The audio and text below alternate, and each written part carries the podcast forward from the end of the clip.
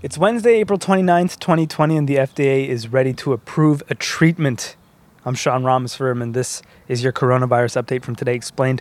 The Food and Drug Administration is planning to announce remdesivir as an emergency COVID-19 treatment. A hot-off-the-presses study says that it sped up the recovery time of patients with the virus. The Brad Pitt of infectious disease doctors, Anthony Fauci, cautioned that the study still needs to be peer-reviewed, but he sounded optimistic.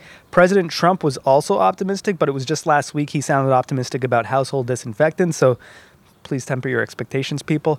Just a reminder that remdesivir is not a vaccine. It doesn't prevent COVID-19. It's a treatment for people who have COVID-19.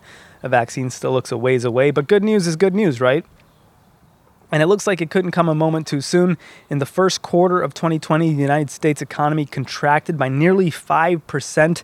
That's the most since the financial crisis of 2008. Half the country says that someone in their household has either lost a job or has had their hours reduced because of this coronavirus. According to a new Marist poll, that same survey found that an overwhelming number of Americans do not think schools, restaurants, or sports should be coming back until we have more testing.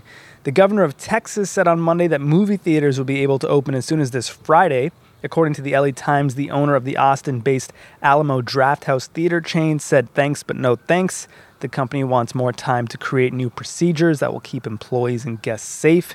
You can, of course, support your favorite movie theaters by buying gift cards, and you can support the movies themselves by paying to stream them. The Academy Awards just changed its rules because of the pandemic. For the first time ever, movies that had theatrical release dates but are now just streaming are eligible for that Oscar gold. The Academy's calling it a temporary exception. They like movies going to the movie theaters. But what about podcasts? I'd like to ask the Academy. J.K. Rowling, podcasts don't win Oscars, but they do win Webbies. Today Explained is up for one right now at WebbyAwards.com. I don't typically endorse popularity contests, but we're up against Ben Shapiro's podcast, so this is a rare opportunity for us to beat Ben Shapiro, which it turns out I do endorse. So go to the WebbyAwards.com and vote for Today Explained, okay? Thank you for your vote. Beat Ben Shapiro!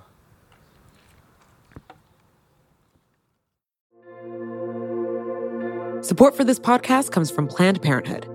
It's hard to imagine a world where we leave future generations with fewer rights and freedoms. Since the Supreme Court's decision to overturn Roe v. Wade, politicians in nearly every state have introduced bills aimed at blocking people from getting the essential sexual and reproductive care they need, including abortion. Planned Parenthood believes everyone deserves access to care. And with supporters like you, they can reclaim our rights and protect and expand access to abortion care. Visit PlannedParenthood.org/future to learn more and support their cause.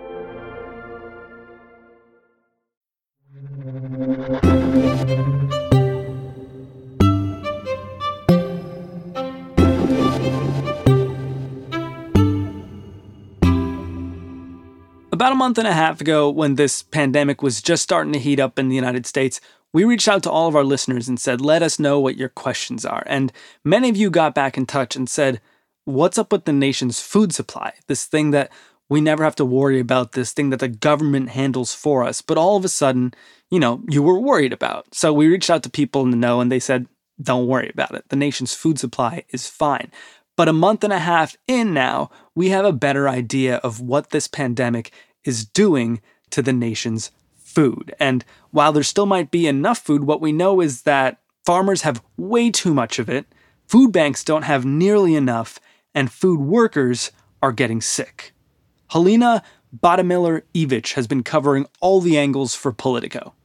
I think we're seeing an unprecedented level of disruption. There is plenty of food. We live in a nation of plenty. We have plenty of calories. We have plenty to eat in this country. But the distribution of food right now is so fundamentally shaken by all of the sudden Americans really not eating in restaurants, not eating on cruise ships, not eating in cafeterias. And the supply chain is really struggling to adapt. And that's why we're seeing really, I think, waste at an unprecedented scale. We're seeing crops being destroyed. So far, we've lost over 4 million pounds of green beans, over 5 million pounds of cabbage. And I have a farmer friend that left 10 million pounds of tomatoes. We're seeing milk being dumped. It's such a waste, and it's such a trauma for the dairy farmer that has worked so hard. You know, meat processing plants are going down. Now, the plant that supplies 5% of our nation's entire pork supply is closed indefinitely. And today, Smithfield announced 2 more closures, joining other companies taking similar measures. We've really not seen anything like this in our lifetimes. So the issue here isn't about whether or not people want the food. It's more that we can't get that food from point A to point B. So I think cabbage is a really good example. I just did a story that featured a farmer that was, we call it disking, right? So they're grinding their crop into the ground. That's what they call it. I disked this crop into the ground. He was disking hundreds of acres of cabbage into his fields. And you think, why? Like, why can't we just sell all that cabbage at the grocery store? Well, that cabbage is generally used for the coleslaw at restaurant chains like KFC. So are Americans going to eat just as much cabbage as they would if they were going to KFC and getting fried chicken and getting their side of cabbage? No, they're not. Like, the demand of cabbage is fundamentally different in a world in which you're not going to places like KFC. So it's just a complete reordering of the food supply. It's not that we're necessarily consuming less, it's that we're consuming different foods. All of a sudden, we're going and we're buying pasta and canned foods at a level that we were not before this pandemic. So you're seeing certain products get cleared out of grocery stores. But actually, there's plenty of produce in most grocery stores, and that is largely because of this big disruption. Some of the produce can get redirected to retail, but the volumes are just so incredible that we don't have a system set up to redistribute it. But it isn't just cabbage, right? I mean, I've been reading about milk and eggs, even though when I go to the grocery store, it seems like milk and eggs are often the first things that they're sold out of after toilet paper. So why are dairy farmers having issues right now? It's incredibly tragic in some ways because dairy farmers have struggled with low prices for so long. You know, so many have gone out of business, and now we're in a situation where people are demanding milk at the grocery store. And like you said, you go and they're either limited how much you can buy or they're out. And meanwhile, they're dumping. I think a really good way to wrap your head around what's happening is to think about school meals. So I think about 7% of all the fluid milk in the country usually goes to school lunches and breakfasts. So they're in those little cartons. And so if all this milk is going into those little cartons every day for millions of school children, and all of a sudden you disrupt that, or you know, maybe the kids are taking more of another type of food and not as much milk, you then have these plants that are used to producing for these very specific food service cartons. All of a sudden, they don't have gallon, you know, containers. They don't have their whole production line set up to do that. So it's really hard to just flip that switch to all of the sudden have, you know, all the processing you need to fulfill that demand and make it all work. And I think we're really seeing that there's a lot of places in the food supply that are pretty inflexible. I mean, there is plenty of milk, and the fact that you would have outages at the grocery store, it's just mind-boggling. So what do you do with all that milk? They're dumping it on fields and manure lagoons. If a cheese plant isn't able to process all of the raw milk in their area, I mean, they really don't have a choice. Maybe all their tanks are full. They can't store it. It's incredibly tragic, and I can tell you right now, dairy farmers hate the idea of dumping milk. They work so hard day in and day out to produce that. They're very proud of what they do. It's one of the things that's really, really tough on farmers of all kinds. They do not like to see the fruits of their labor wasted like this.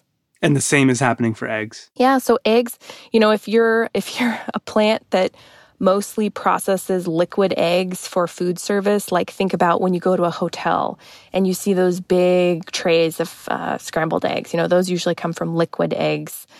They come from these, they're called breaker facilities. So that facility is not set up to just package eggs in cartons that we're used to buying and reconfiguring everything it does overnight. I actually read the other day, I guess there is actually a shortage of egg cartons for packing eggs. So the logistics of all this are truly complex, and I think we're really seeing, again, the limits of how nimble this food supply can be in a crisis like this. And so beyond dairy and vegetables, what's up with meat? I mean, I don't know if everyone saw this story, but there was certainly this article circulating around that suggested that the nation has a huge surplus of chicken wings because March Madness didn't happen, and a lot of chicken wings were ready to go for all of the bars and restaurants where people would be watching basketball. Is that true? You know, I'm not sure exactly about chicken wings, but think about it again in terms of how consumption's changing, right? So people might be going to the store and buying chicken breasts, which are easier to prepare at home. But most people are not going to consume as many chicken wings if someone else is not preparing them for them. So I would not be surprised at all if that were the case. We just shifted our consumption so quickly. There really isn't another time in history where you could point to the entire country changing its consumption on a dime. I mean, we throw around the word unprecedented a lot, but it really is unprecedented. The meat system is really showing, I think, some of the consequences also of concentration. So it has become increasingly concentrated with a few companies processing a large section, a large percentage of the pork, beef, and chicken supply. And so when you have these very high volume meat plants, they're extremely efficient. Like they've probably brought the cost of meat down. But if something goes wrong, say, a coronavirus outbreak among its workers, that is incredibly disruptive. I mean, we've seen one Smithfield plant go down that took out 5% of the pork processing capacity. And I think pork processing right now, because of coronavirus outbreaks, is down somewhere between a fifth or a quarter of all pork processing is down. I mean, that's an incredible amount of disruption to the meat supply. And we do have meat, you know, we have pretty big frozen stores of meat in this country, but a lot of economists are starting to predict that, you know, the meat shortages could very well be around the corner because this is so disruptive. And of course, the president invoked the Defense Production Act yesterday and just signed this executive order saying that meat packing plants are critical infrastructure and they should remain open. Is the president concerned about the safety of the people who work in these plants? I think unions and worker advocacy groups think not, right? They are very concerned about what this executive order will mean for the workers on the front lines of these meat processing plants. I mean, these are already physically demanding, grueling jobs. They are already thankless. And many of these workers are afraid to go to work because they're working in very close quarters. I mean, they can be just a few feet away from each other, shoulder to shoulder.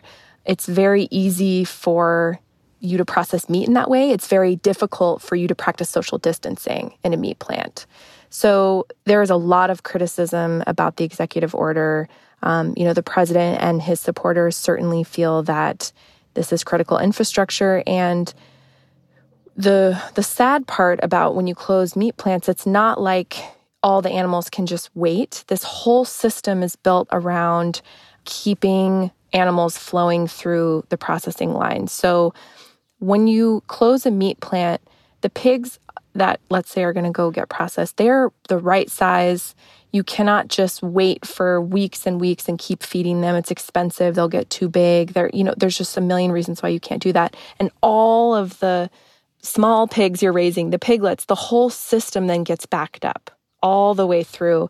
And so that's why you now have farmers looking at having to euthanize potentially hundreds of thousands of animals because they can't process them on time. So it's this really efficient system we have. Like, it's efficient in terms of we have very inexpensive meat in this country. But I think we're starting to see, again, the vulnerabilities in the system. And workers are really at the front lines of that because without them, you can't keep these plants operating.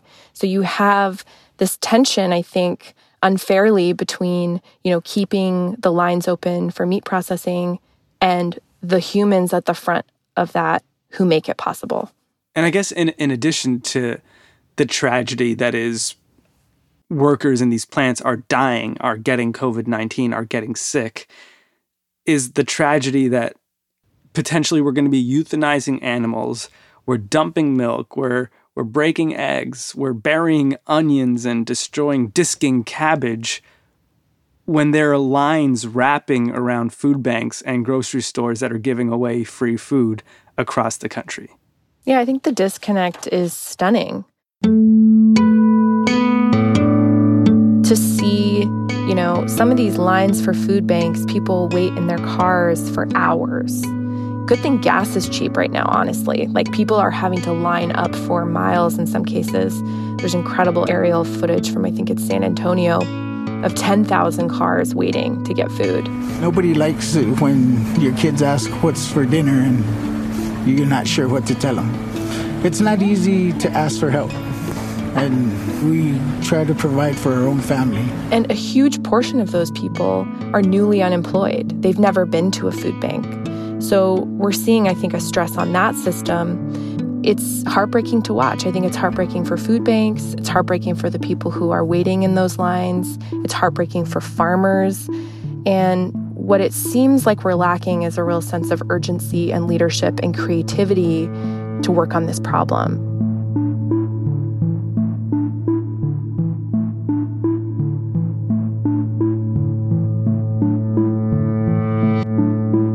More with Helena after a quick break.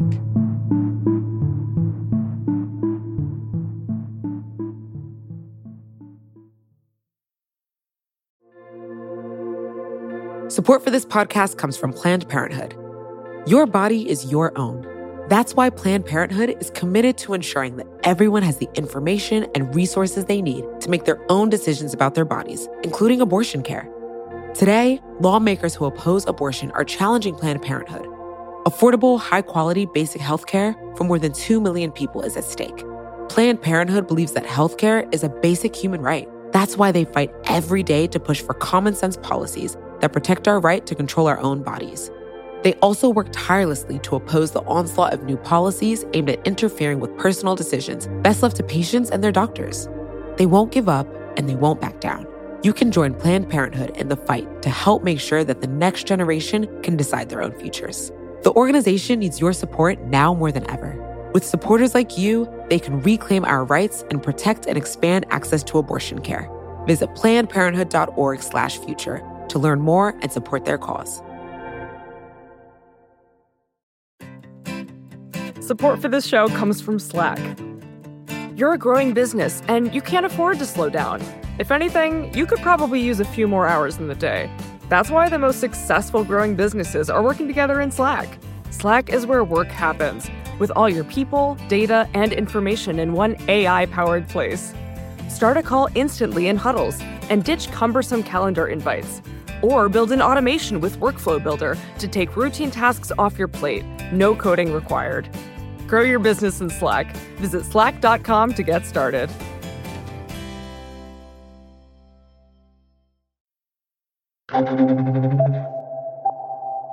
Helena, let's talk about some of the solutions here. The president is clearly concerned about the nation's supply of meat, but that's just one part of a growing problem it doesn't appear he's managing very well.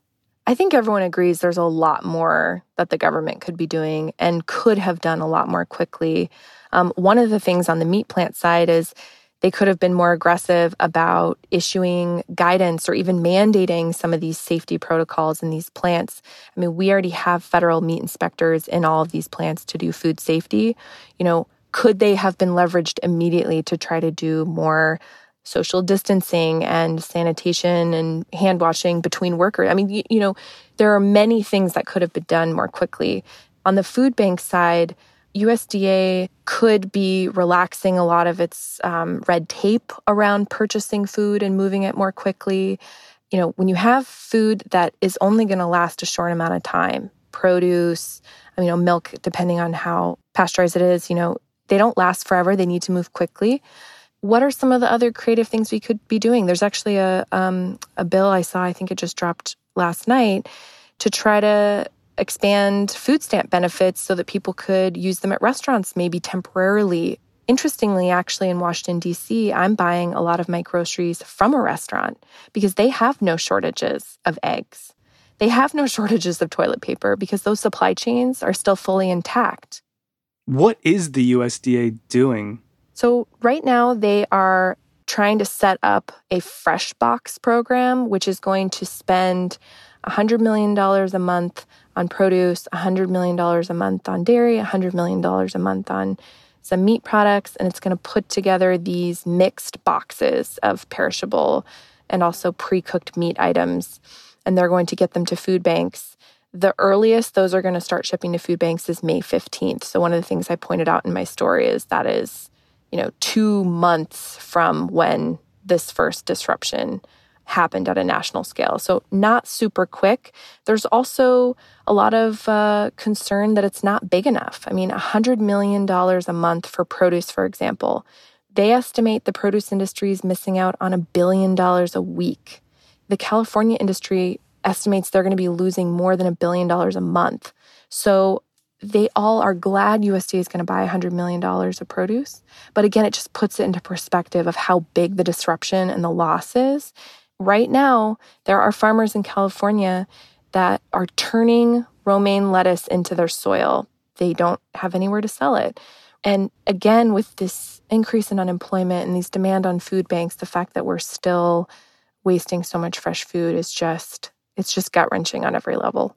That one just seems so obvious. Like romaine lettuce, people would eat that lettuce if you just put it on a truck and drove it to a food bank. Did no one think of a way to do that? This is America. Yeah, I know. In California, they do have a system set up at the state level to connect, surplus produce with state food banks. But you have to realize that California is supplying the whole country with fruits and vegetables. That means that it's very difficult for your local food banks to absorb that kind of scale, which I think, again, points to the need for having a really strong federal response to this, because the distribution is at such a scale that you can't just fix it locally. There's just too much lettuce for the food banks in California to absorb. You would really need to be connecting the dots across the country. So does this come down on USDA and the Trump administration for not connecting the dots sooner? I think there's a lot of criticism directed at them for not moving more quickly. I think a free market purist would say, the market's going to fix this. And in some ways, they are right in that the market will fix this. It will destroy enough supply to stabilize prices. But I think the question is, at what cost?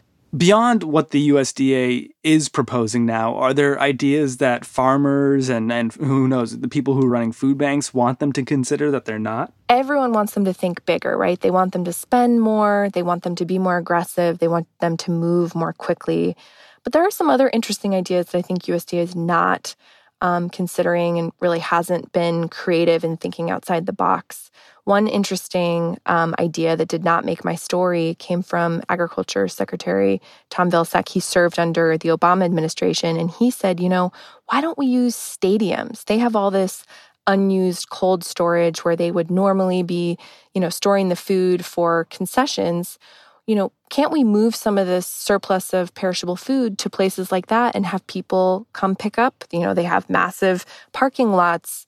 Could we get volunteers? There are probably other ways to connect the dots between, this massive surplus and the need that we are not even working on.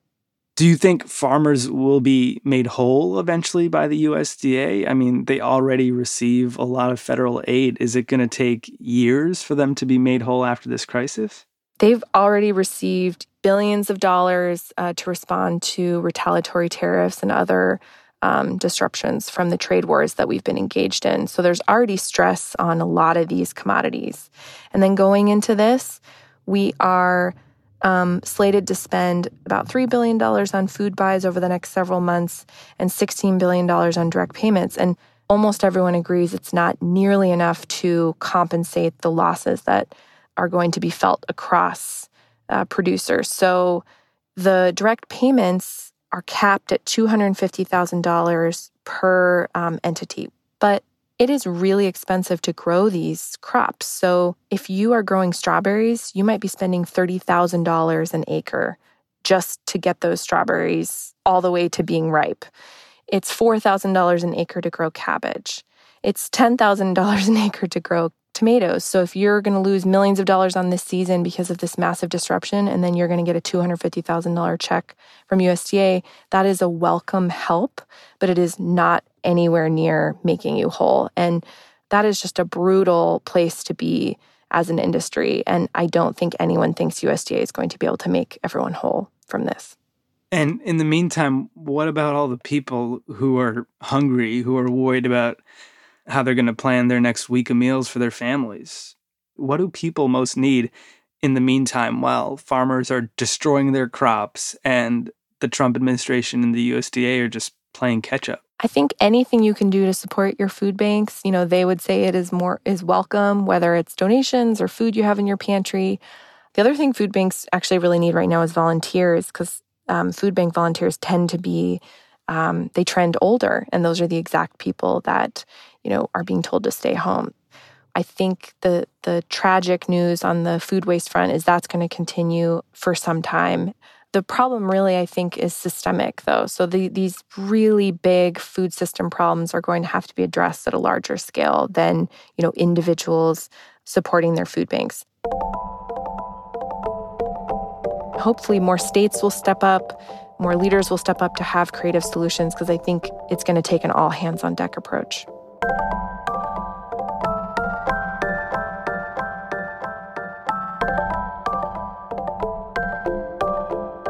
Helena Bottemiller Evich writes about food and agriculture for Politico, where you can find all of her great reporting on this crisis. I'm Sean Ramos-Firm. This is Today Explained.